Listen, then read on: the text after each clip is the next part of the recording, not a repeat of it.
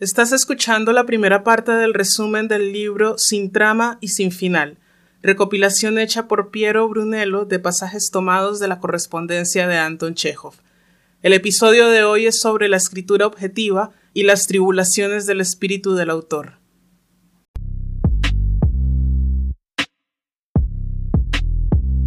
Preciosa humanidad, bienvenidos al podcast del Gimnasio para Escritores un espacio diseñado para ayudarte a liberar los bloqueos generados por la hoja en blanco y para que transformes los tortuosos bloqueos en terreno para la inspiración. En este podcast abrimos los micrófonos a la literatura y a través de ella a los autores cuya obra nos aporta ese conocimiento que alimenta nuestra creatividad. Porque acá lo importante no es si vos escribís teatro, cuentos, novelas, cine, no. Lo que importa es cómo contar historias de manera que si quieres ser miembro de esta comunidad de escritores con mentalidad de deportista, solo debes ir a la descripción y seguir el enlace para apuntarte a la lista de correos. Así recibirás información sobre las novedades del gimnasio, eventos, clases, talleres y nuevos cursos. Soy Edijanet MH, escritora, directora de teatro, docente, fundadora del gimnasio para escritores y tu entrenadora personal. ¿Empezamos? Preciosa humanidad, les saludo. El libro para el calentamiento de esta semana es Sin trama y sin final, recopilación de pasajes tomados de la correspondencia de Anton Chekhov. Es una recopilación y no un libro de teoría porque Chekhov no escribió teoría literaria.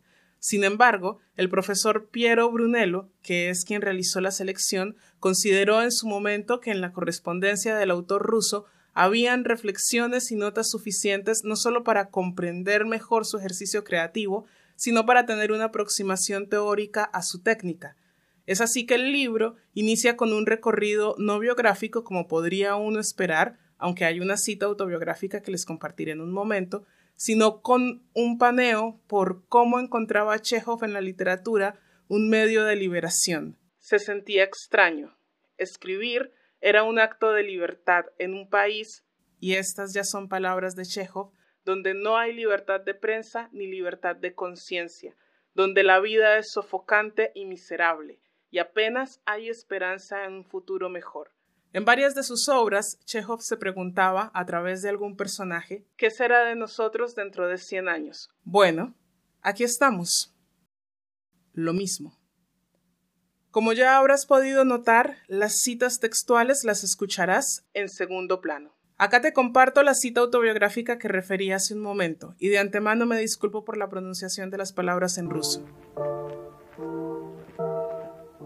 Yo, A. P. Chekhov, nací el 17 de enero de 1860 en Taganrog. Primero estudié en la escuela griega próxima a la iglesia del zar Constantino, luego en el Instituto de Taganrog.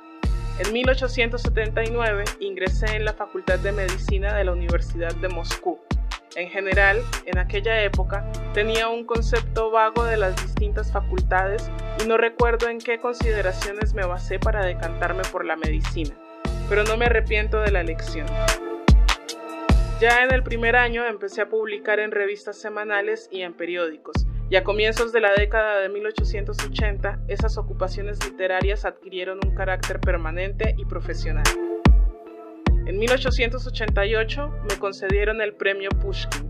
En 1890 viajé a la isla de Sajalín y más tarde escribí un libro sobre nuestras colonias penitenciarias y prisiones, sin contar las reseñas, las recensiones, los artículos, los sueltos y todo lo que he escrito día tras día en los periódicos y que ahora me sería difícil buscar y reunir, en 20 años de actividad literaria he escrito y publicado más de 5.000 páginas impresas de relatos y cuentos.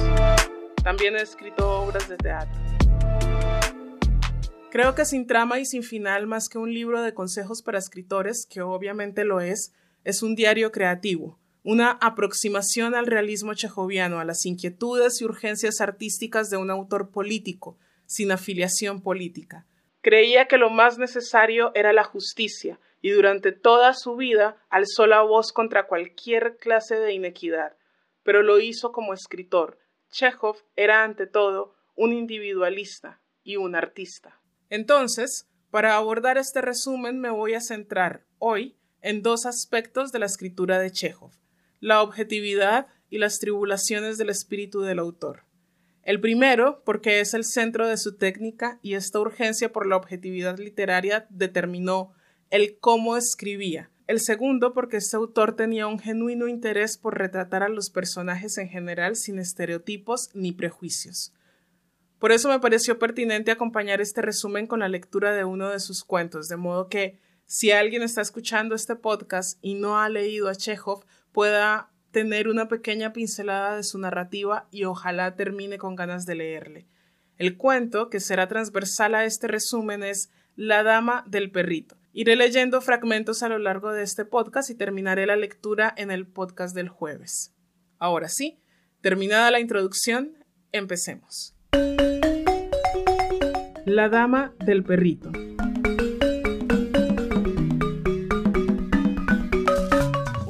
Personaje había aparecido en la localidad, una señora con un perrito. Mitri Mitrich Gurov, que por entonces pasaba una temporada en Yalta, empezó a tomar algún interés en los acontecimientos que ocurrían.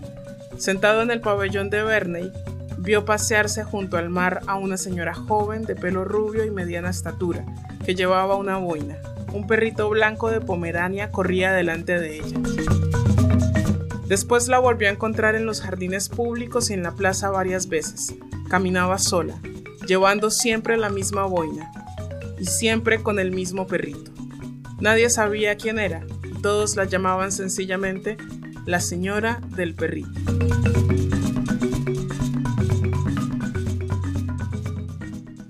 Si está aquí sola, sin su marido o amigos, no estaría mal trabar amistad con ella, pensó Gurov Aún no había cumplido 40 años, pero tenía ya una hija de 12 y dos hijos en la escuela. Se había casado joven, cuando era estudiante de segundo año, y por entonces su mujer parecía tener la mitad de edad que él.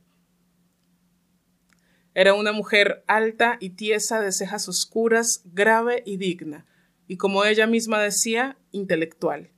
Leía mucho, usaba un lenguaje rebuscado, llamaba a su marido no Mitri, sino Dimitri, y él en secreto la consideraba falta de inteligencia, de ideas limitadas, cursi. Estaba avergonzado de ella y no le gustaba quedarse en su casa. Empezó por serle infiel hacía mucho tiempo, le fue infiel bastante a menudo, y probablemente por esta razón casi siempre hablaba mal de las mujeres, y cuando se tocaba este asunto en su presencia acostumbraba llamarlas la raza inferior, Parecía estar tan escarmentado por la amarga experiencia que le era lícito llamarlas como quisiera, y sin embargo, no podía pasarse dos días seguidos sin la raza inferior. En la sociedad de hombres estaba aburrido y no parecía el mismo. Con ellos se mostraba frío y poco comunicativo, pero en compañía de mujeres se sentía libre, sabiendo de qué hablarles y cómo comportarse. Se encontraba a sus anchas entre ellas, aunque estuviese callado en su aspecto exterior, su carácter y toda su naturaleza había algo de atractivo que seducía a las mujeres, predisponiéndolas en su favor. Él sabía esto, y diríase también que alguna fuerza desconocida lo llevaba hacia ellas. La experiencia, a menudo repetida, la cruda y amarga experiencia, le había enseñado hacía tiempo que con gente decente, especialmente de Moscú, siempre lentos e irresolutos para todos, la intimidad, que al principio diversifica agradablemente la vida y parece una ligera y encantadora aventura, llega a ser inevitablemente un intrincado problema, y con el tiempo la situación se hace insoportable. Pero a cada nuevo encuentro con una mujer interesante, esta experiencia se le olvidaba, sentía ansias de vivir, y todo lo encontraba sencillo y divertido. Una noche que estaba comiendo en los jardines, la señora de la boina llegó lentamente y se sentó en la mesa de al lado. La expresión de su rostro, su aire, el vestido y el peinado le indicaron que era una señora, que estaba casada, que se encontraba en Yalta por primera vez y que estaba triste. Las historias inmorales que se murmuran en sitios como Yalta son la mayor parte mentira. Gurov las despreciaba, sabiendo que tales historias eran inventos, en su mayor parte de personas que hubieran pecado tranquilamente de haber tenido ocasión, pero cuando la señora del perro se sentó a la mesa de al lado, a tres pasos de él, Recordó esas historias de conquistas fáciles, de excursiones a las montañas y el tentador pensamiento de una dulce y ligera aventura amorosa, una novela con una mujer desconocida cuyo nombre le fuese desconocido también, se apoderó súbitamente de su ánimo.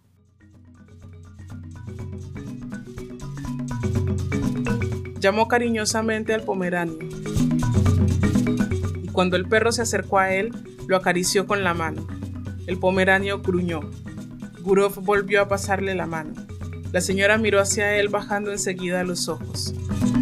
No muerde, dijo, y se sonrojó. ¿Le puedo dar un hueso? preguntó Gurov.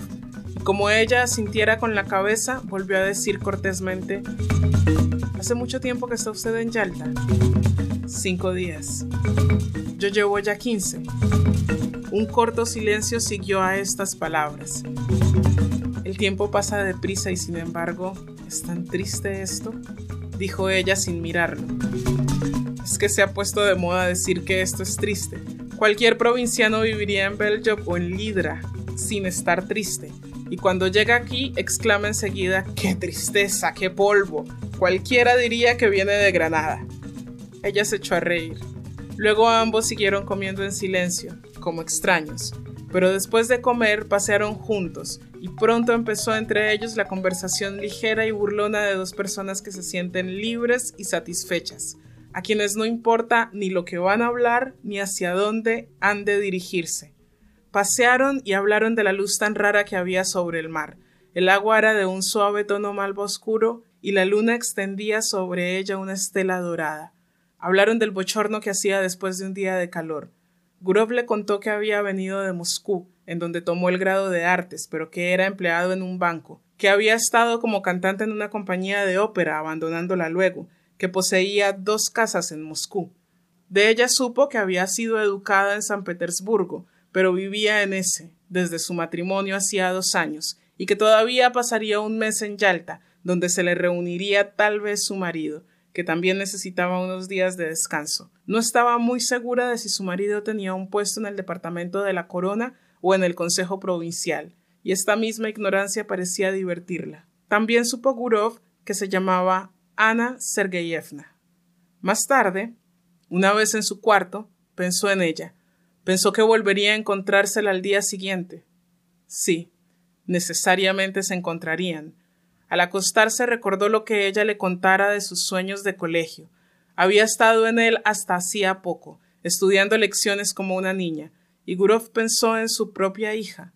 Recordaba también su desconfianza, la timidez de su sonrisa y sus modales, su manera de hablar a un extraño. Debía ser esta la primera vez en su vida que se encontraba sola, examinada con curiosidad e interés, la primera vez también que al dirigirse a ella creyó adivinar en las palabras de los demás secretas intenciones. Recordó su cuello esbelto y delicado, sus encantadores ojos grises. Algo hay de triste en esta mujer, pensó, y se quedó dormido. La escritura objetiva. Para Chekhov es vital que la escritura sea objetiva. Esto quiere decir retratar la vida como es, Aquí algunos elementos destacados por Chekhov a este respecto. Se requiere una postura frente a la realidad similar a la de un cronista. Por mucho que le repugne, tiene que vencer su disgusto y manchar su imaginación en el barro de la vida. En definitiva, es como un simple cronista. ¿Qué diría usted de un cronista que por delicadeza o por complacer a los lectores solo describiese alcaldes honrados, mujeres sublimes y ferroviarios virtuosos? Para un químico no hay nada sucio en la Tierra. El escritor debe ser igual de objetivo, tiene que liberarse del subjetivismo de la vida y saber que en un paisaje un montón de estiércol a veces representa una parte digna de todo respeto y que las malas pasiones son inherentes a la vida, lo mismo que las buenas. Se requiere escribir con frialdad. Cuanto más sentimental es la situación, mayor frialdad se necesita a la hora de escribir. De ese modo, el resultado es más conmovedor. No conviene azucarar. Aclaración importante. Sí, en una ocasión le dije que uno debe ser indiferente cuando escribe historias patéticas, pero usted no me ha comprendido. Puede llorar o gemir con un cuento, puede sufrir con sus personajes, pero considero que debe hacerlo de modo que el lector no se dé cuenta. Cuanto mayor sea su objetividad, más fuerte será la impresión. Eso es lo que quería decirle. Evitar juzgar a los personajes no importa el rol que cumplan en la historia o sus acciones. El juicio moral no es competencia de quien escribe. Me reprocha usted mi objetividad y la llama indiferencia ante el bien y el mal. Me acusa de falta de ideales y de ideas, Querría que yo, al describir los ladrones de caballos, dijera robar caballos está mal, pero eso ya se sabe desde hace mucho tiempo, sin necesidad de que yo lo diga que los juzguen los jurados. A mí solo me compete mostrarlos como son. Escribo, tiene que vérselas con ladrones de caballos. Sepa que no son mendigos, sino gente acomodada, gente de iglesia, y que robar caballos no es un simple hurto, sino una pasión. Seis condiciones para escribir una obra de arte. 1. Ninguna monserga de carácter político, social, económico. 2. Objetividad absoluta veracidad en la pintura de los personajes y de los objetos. 4. Máxima concisión. 5. Audacia y originalidad. Rechaza todo lo convencional. 6. Espontaneidad. La escritura objetiva exige que quien escribe entienda que la naturaleza humana es imperfecta y su trabajo consiste en retratar esa naturaleza. Que el mundo está lleno de bribones y bribonas es un hecho. La naturaleza humana es imperfecta, de modo que sería extraño que sobre la faz de la Tierra solo hubiera hombres justos. Creer que el objetivo de la literatura consiste en separar el grano de la paja de los granujas significa negar la literatura misma. Finalmente, para cerrar el apartado de la objetividad literaria, quiero traer una cita sobre la importancia que ve Chekhov en que quien escriba sea capaz de no mentirse a sí mismo. Antes quiero recordar una característica importante que define la escritura de este autor. Como era médico, un hombre de ciencia, la objetividad no era para él un ideal que se escabulle en especulaciones metodológicas. La investigación, el trabajo de campo, era su método de aproximación a la realidad buscando alejarse de prejuicios. De manera que su ejercicio de escritura partía de un ejercicio de observación juicioso, metódico y me atrevería a decir era cercano a la etnografía. Esto escribió Chekhov a su editor. Nosotros, además de sentir la vida como es, sentimos también cómo debería ser. Y eso es lo que nos cautiva. ¿Y nosotros? Nosotros representamos la vida como es. Punto y final. Más allá no conseguirá que vayamos, ni siquiera con una fusta. No tenemos fines ni inmediatos ni lejanos y en nuestra alma reina el vacío absoluto. Carecemos de convicciones políticas, no creemos en la revolución, no tenemos Dios, no tememos a los fantasmas. En cuanto a mí, ni siquiera temo a la muerte y la ceguera. Quien no quiere, no espera y no teme nada, no puede ser un artista. Poco importa que se trate de una enfermedad o no. En cualquier caso, debemos reconocer que nos encontramos en una situación espantosa. No sé qué será de nosotros dentro de 10 o 20 años. Quizá entonces las circunstancias sean diferentes, pero por ahora sería imprudente esperar de nosotros algo bueno, independientemente del hecho de que tengamos o no talento. Escribimos como máquinas, siguiendo la costumbre según la cual unos trabajan para el Estado, otros se dedican al comercio y otros escriben. Grigorovich y usted piensan que soy inteligente. Sí, soy inteligente, por lo menos hasta el punto de no ocultarme mi enfermedad, de no mentirme a mí mismo y esconder mi vacío bajo harapos ajenos. Chekhov murió a los 44 años. Tenía tuberculosis. La dama del perrito. Una semana había pasado desde que hicieron amistad. Era un día de fiesta. Dentro de las casas hacía bochorno, mientras que en la calle el viento formaba remolinos de polvo y tiraba el sombrero a los transeúntes.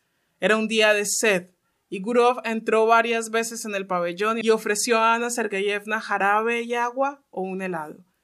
Nadie sabía qué hacer. Por la tarde, cuando el viento se calmó un poco, salieron a ver venir el vapor. Había muchas personas paseando por el puerto. se habían reunido para recibir a alguien y llevaban ramos de flores. Se notaba allí dos peculiaridades de la gente elegante de Yalta. Las señoras mayores iban como muchachas, y había muchos generales vestidos de uniforme. A causa de lo alborotado que estaba el mar, el vapor llegó muy tarde, después de la puesta del sol, y tardó mucho tiempo en atracar al muelle. Ana Sergeyevna miró a través de sus impertinentes al vapor y a los pasajeros, como esperando encontrar algún conocido, y al volverse hacia Gurov sus ojos brillaban. Habló mucho y preguntaba cosas desacordes, olvidando al poco rato lo que había preguntado. Al hacer un movimiento con la mano dejó caer los impertinentes al suelo. La gente empezaba a dispersarse. Estaba demasiado oscuro para ver las caras de los que pasaban. El viento se había calmado por completo, pero Gurov y Ana Sergeyevna permanecían allí, quietos como si esperasen ver salir a alguien más del vapor. Ella olía en silencio las flores sin mirar a Gurov. El tiempo está mejor esta tarde, dijo él. ¿Dónde vamos ahora? Ella no contestó. Entonces Gurov la miró intensamente, rodeó su cuerpo con el brazo y la besó en los labios, mientras respiraba la frescura y fragancia de las flores. Luego miró a su alrededor ansiosamente, temiendo que alguien lo hubiese visto. Vamos al hotel, dijo él dulcemente, y ambos caminaron deprisa. La habitación estaba cerrada y perfumada con la esencia que ella había comprado en el almacén japonés. Gurov miró hacia Ana Sergeyevna y pensó, cuán distintas personas se encuentra uno en este mundo.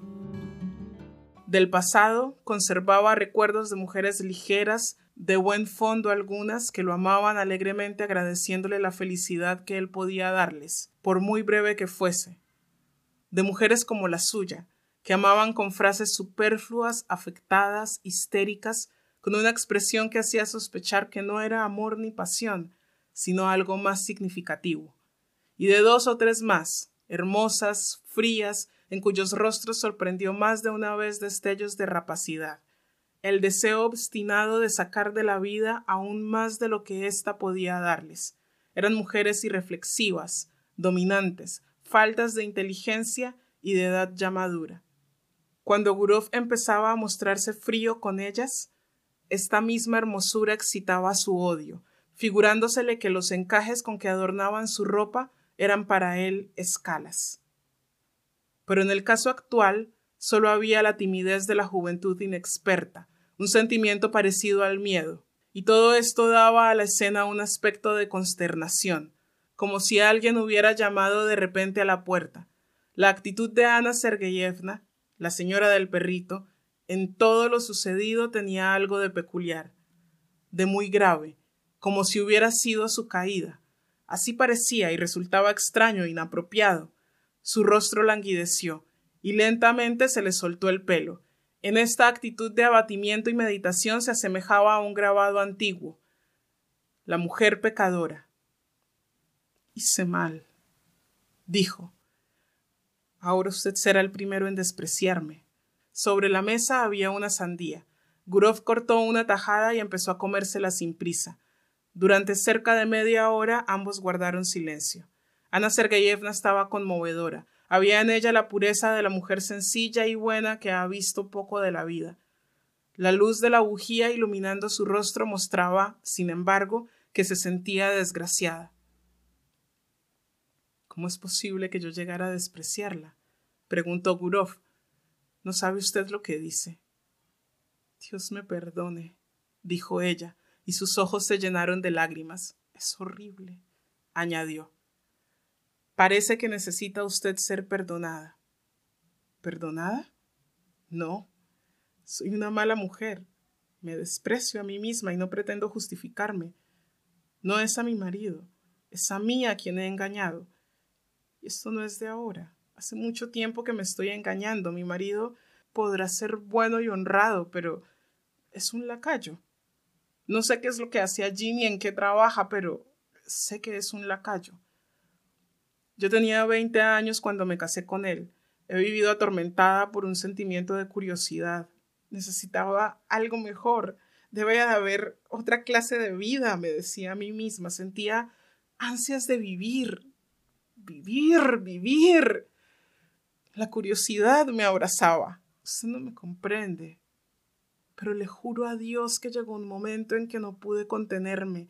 Algo fuera de lo corriente debió ocurrirme. Le dije a mi marido que estaba mala y me vine aquí. Y aquí he estado, vagando de un lado para otro como una loca y ahora me veo convertida en una mujer vulgar, despreciable, quien todos mirarán mal. Gurov se sintió aburrido, casi, al escucharla. Le irritaba el tono ingenuo con que hablaba y aquellos remordimientos tan inoportunos. A no ser por las lágrimas hubiera creído que estaba representando una comedia. No la entiendo a usted, dijo dulcemente. ¿Qué es lo que quiere? Ella ocultó su rostro en el pecho de él, estrechándolo tiernamente. Créame, créame usted, se lo suplico. Amo la existencia pura y honrada, odio el pecado. Yo no sé lo que estoy haciendo. La gente suele decir el demonio me ha tentado. Yo también pudiera decir que el espíritu del mal me ha engañado, murmuró Gurov. Después la miró fijamente, la besó, hablándole con dulzura y cariño, y poco a poco se fue tranquilizando, volviendo a estar alegre, y acabaron por reírse los dos.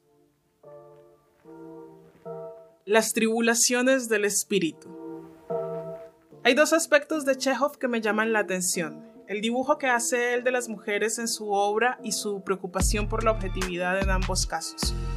Creo que tiene una genuina intención por retratar la vida como es y no como cree que es. Intención no supone el éxito del ejercicio per se, pero sí una exploración profunda en la búsqueda de lograr eso que pretende.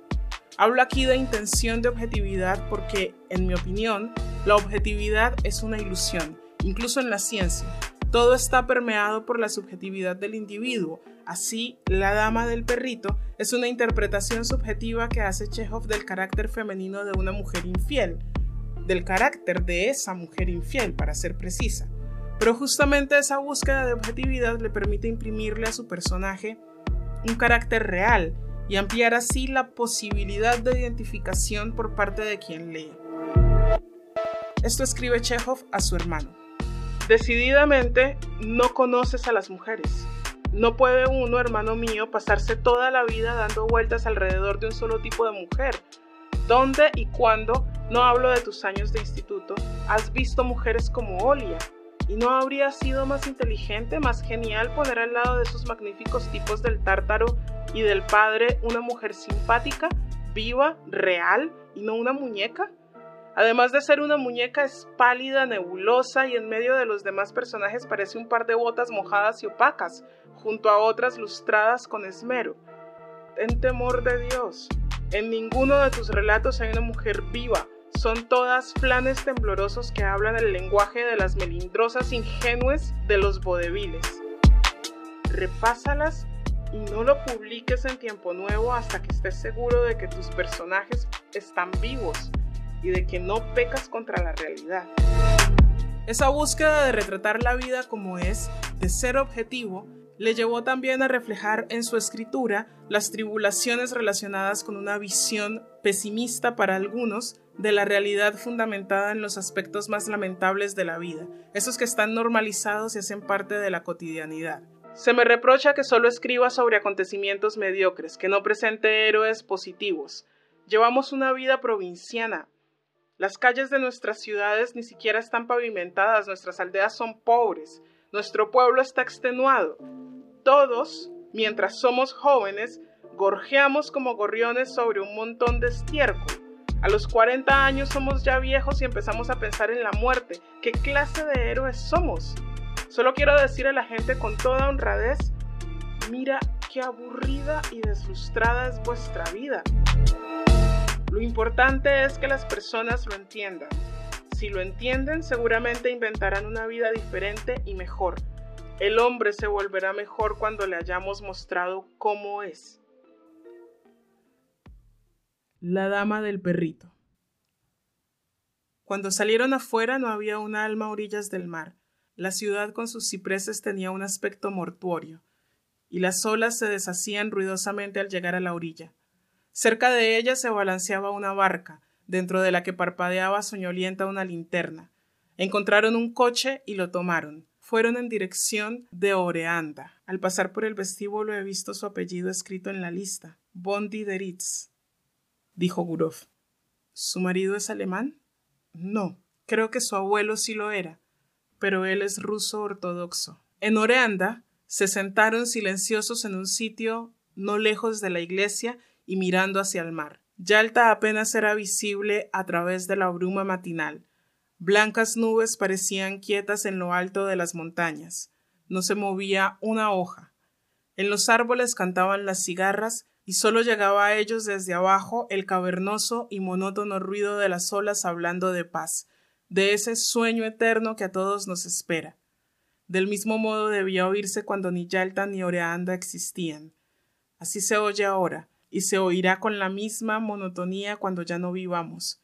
Y en esta constancia, en esta completa indiferencia para la vida y la muerte de cada uno de nosotros, ahí se oculta tal vez la garantía de nuestra eterna salvación, del movimiento incesante de la vida sobre el mundo, del progreso hacia la perfección, sentado al lado de una mujer joven que a la luz del amanecer parecía tan encantadora, acariciada e idealizada por los mágicos alrededores, el mar, las montañas, las nubes, el cielo azul. Gurov pensó lo hermoso que es todo en el mundo cuando se refleja en nuestro espíritu.